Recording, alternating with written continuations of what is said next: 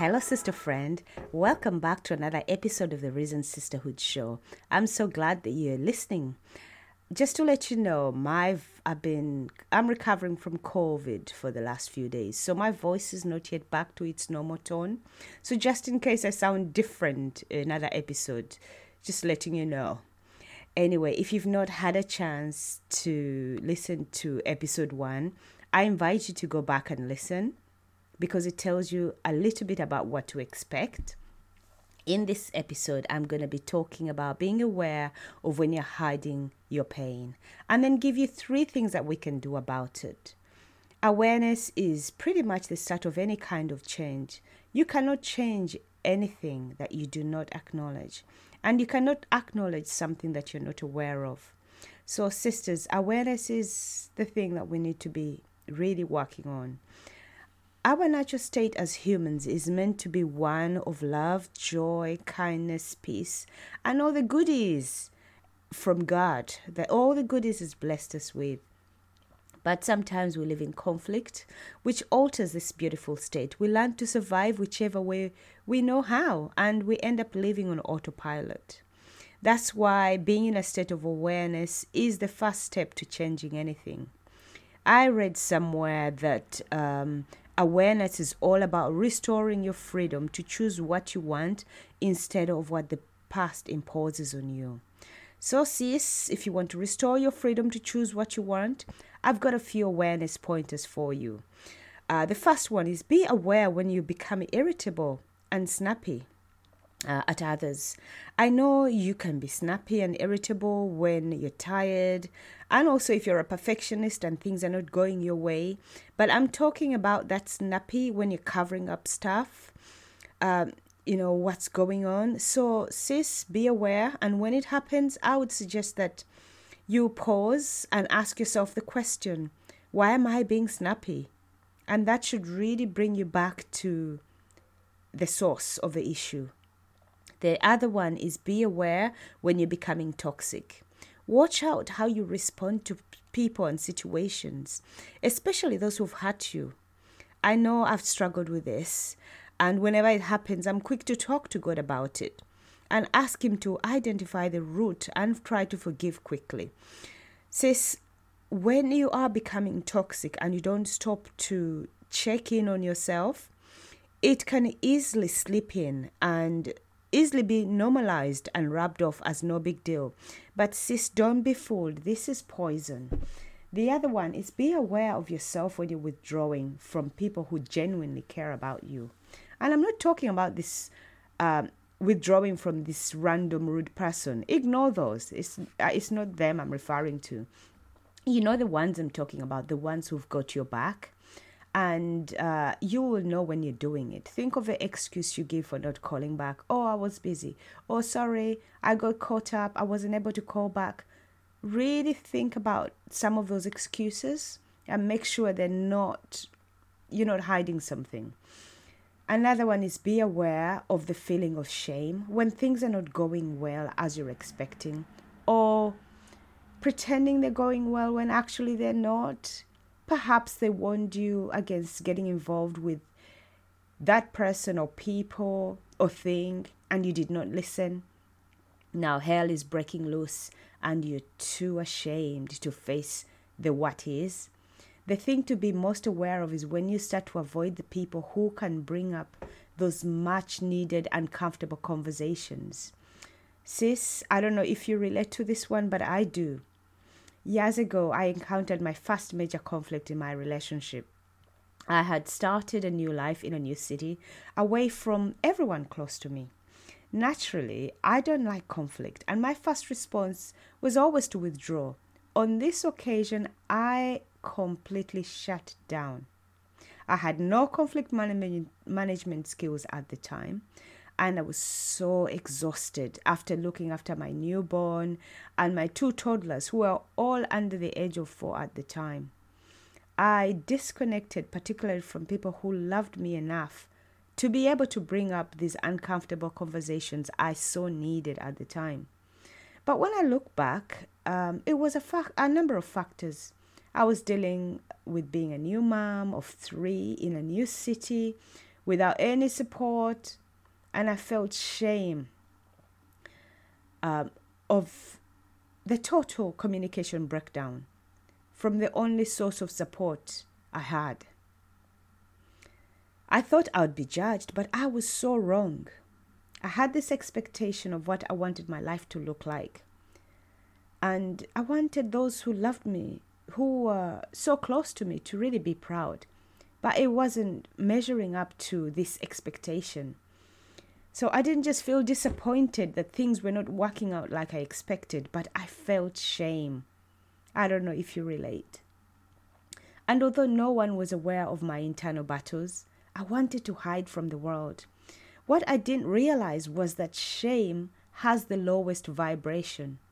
Shame has this dark, heavy energy associated with suffering, anger, and fear, which summed up pretty much everything I was feeling at the time. I had lost my light, joyful, positive energy. I and I noticed that the longer I stayed in shame, the longer I stayed stuck in this dark place. Since I spent years in this dark place and no one knew, I was too ashamed to share it with anyone. This means during that period, I had no deep meaning communications with anyone. So you can imagine, you can't, first of all, you can't have any deep connections with people if you're not willing to be vulnerable. And I wasn't. I was afraid I would be judged. And funny enough, I kept attending church, serving for a while, and always wore my happy church smile with my three little boys, um, who are all, you know, very young at the time, all dressed up nice, say the hello with all this big smile. But boy, I was suffering. I had lots of people around me at church, yet I felt so alone. But thank God, thank God for His grace. I finally got free. But it all started when I reached out. You see, people are not mind readers. When I reached out, everything changed. So, sis, if you can relate to any of these things, I want to suggest three things that you can do immediately. And you know the first one. The first one is reach out. We are not meant to do life on our own. The enemy likes to whisper lies, like we're alone, you're bothering other people. You should just get on with it. It's your fault. What will people think? Sis, don't listen to those lies. We are stronger together. When you're on your own, you are so vulnerable to the enemy's lies. All you have is your mind, and your mind likes to bring up all the negative junk on repeat. John John uh, John 10:10 10, 10 says, "The thief's purpose is to kill, steal and destroy, but he came that we may have life and have it to the full." It's God's desire that you're enjoying your life. Sis, you are not alone. So please reach out to someone you trust. There's so much help out there. There are people who really care and are willing to help. Everyone goes through hard stuff. Some have just learned how to cover them up properly. I know you have been strong, you've done really well keeping up, keeping it all together. I know it's not been easy, but reach out, sis. When you reach out, there's a sense of relief you feel. I know I felt that. When a problem is shared, it no longer has the same power over you. It will still be there, but you have the ability to find a solution because it's expanded from just your mind. Somebody else is helping you. When you reach out, you'll also find others going through similar pain, and others even have it worse than you. And just knowing that can make you feel better. The second thing is pray. Prayer is our biggest weapon. Yet during hard times, we often do not feel like praying. It must be the enemy trying to do all he can to shut us down during such times. Prayer should be your number one point of call. In fact, nothing interrupts the negative chatter in your mind like prayer does.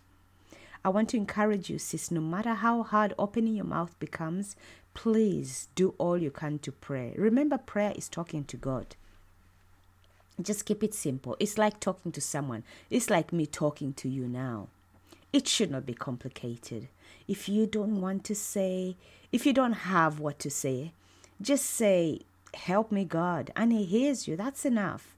One of the things I have learned on my journey is that God is not moved by your tears, He is moved by your faith.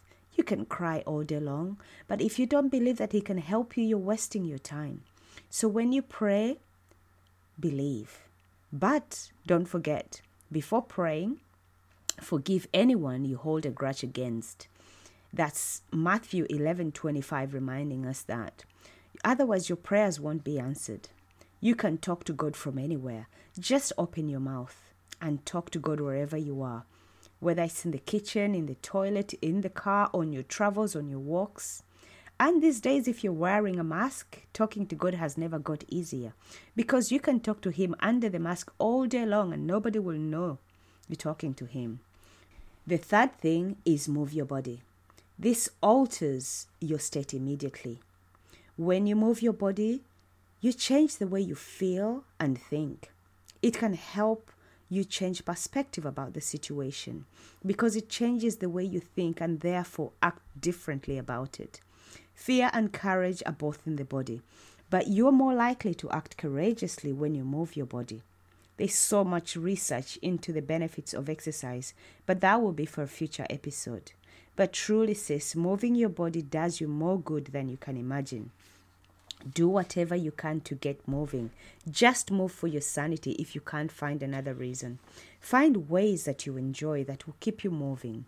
Mine is walking or running, but for you, it could be dancing, working out in the gym, swimming, riding, gardening, whatever. Do whatever rocks your boat, girl. I would suggest combining moving your body while talking to God. It's a great habit to get into.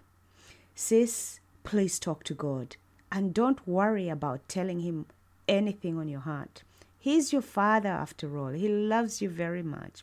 He already knows everything about you, but you but won't even use it against you. He just loves you. He loves it when you express yourself. But don't forget to listen to what he has to say to you too. Read the Bible and hear what he has to say to you. He loves you. He's waiting to hear from you. So, just to recap the three things that you can do immediately when you become aware you're hiding your pain the first one is reach out to someone, pray, and then move your body. So, sis, I just want to pray for you right now. Dear Jesus, thank you for my sister who is listening to the sound of my voice now. I know you hear their hearts cry and pain. I pray that you will give her the strength to reach out to you and to those near her right now. Help her and guide her in whatever other steps she needs to take right now. Let her experience your overwhelming love in this moment and the confident assurance that she is not alone. In Jesus' name, amen. Thank you, sis, for listening today. Before you go, if this episode has blessed you in any way, please share it with another sister as it may bless her too. Until next time, take care, be blessed, and be kind.